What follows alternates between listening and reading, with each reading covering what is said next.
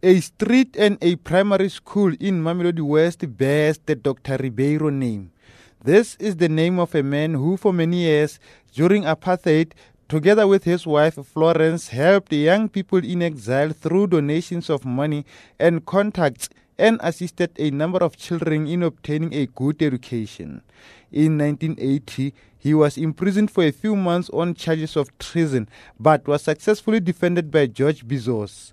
A neighbor to the Ribeiro, Sylvia Machaba, remembers the good doctor vividly. dr fabian ruberu motho o ragileng le ena mo motseng wa mamelodi e be e le molola tokologo wa go tsebega mo motseng e be e le motho o e leng gore ge batho ba kgobetseng ka dikgobalo tse tsa bopoloti ba sa sepetlele ne batla go yena sa dirisa ke motho o beng a kgona mošomo wa gagwe ke motho o beng a ba alafa go fitlhela mo e leng gore ebile motho yo e leng gore ba ba kgatlhanong le yena ka tseo ne a di šomago ba be ba leka go motlosa lefatshe go mmolaya sa mathomo ba lekile ba mo bomela ka gare ga ntlo e pia ka matla modimo a phenyoga a phela le mosadi ya gagwe.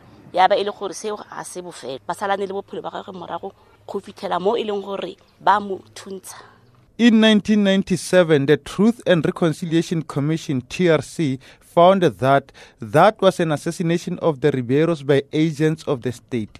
In 1999, the TRC granted amnesty to their killers.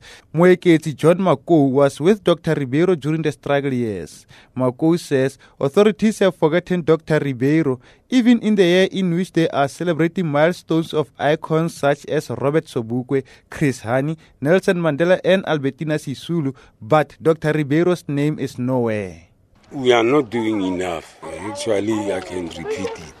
Dr. Ribeiro is, has been sidelined for more than 11 years. There's no support, there's no improvement on his house. Their kids are still suffering, their grandchildren, because his father was an activist, but we don't get uh, enough support.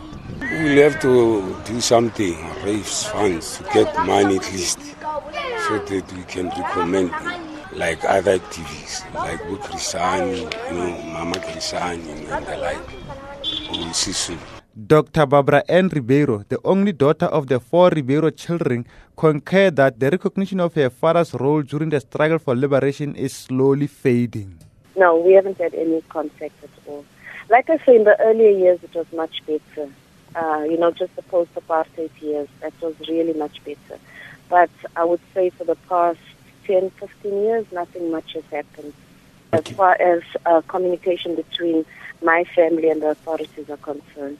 However, Dr. Barbara Ann Ribeiro says the family is working to ensure that the recognition, respect, and honor that their father deserves remain intact and also to contribute positively to the country.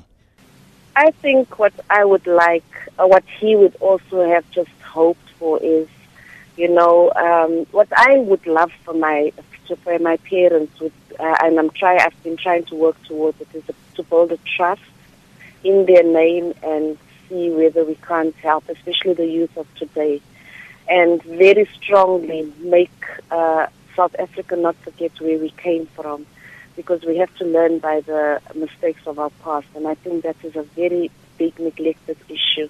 Meanwhile, the Ribeiro house in Mamelodi West was gutted by fire 11 years ago. Only half of a double story house is inhabitable. Sibongile Ribeiro, the wife to Andrew, one of the daughter's sons, still lives in the house with her children. She respectfully declined the interview.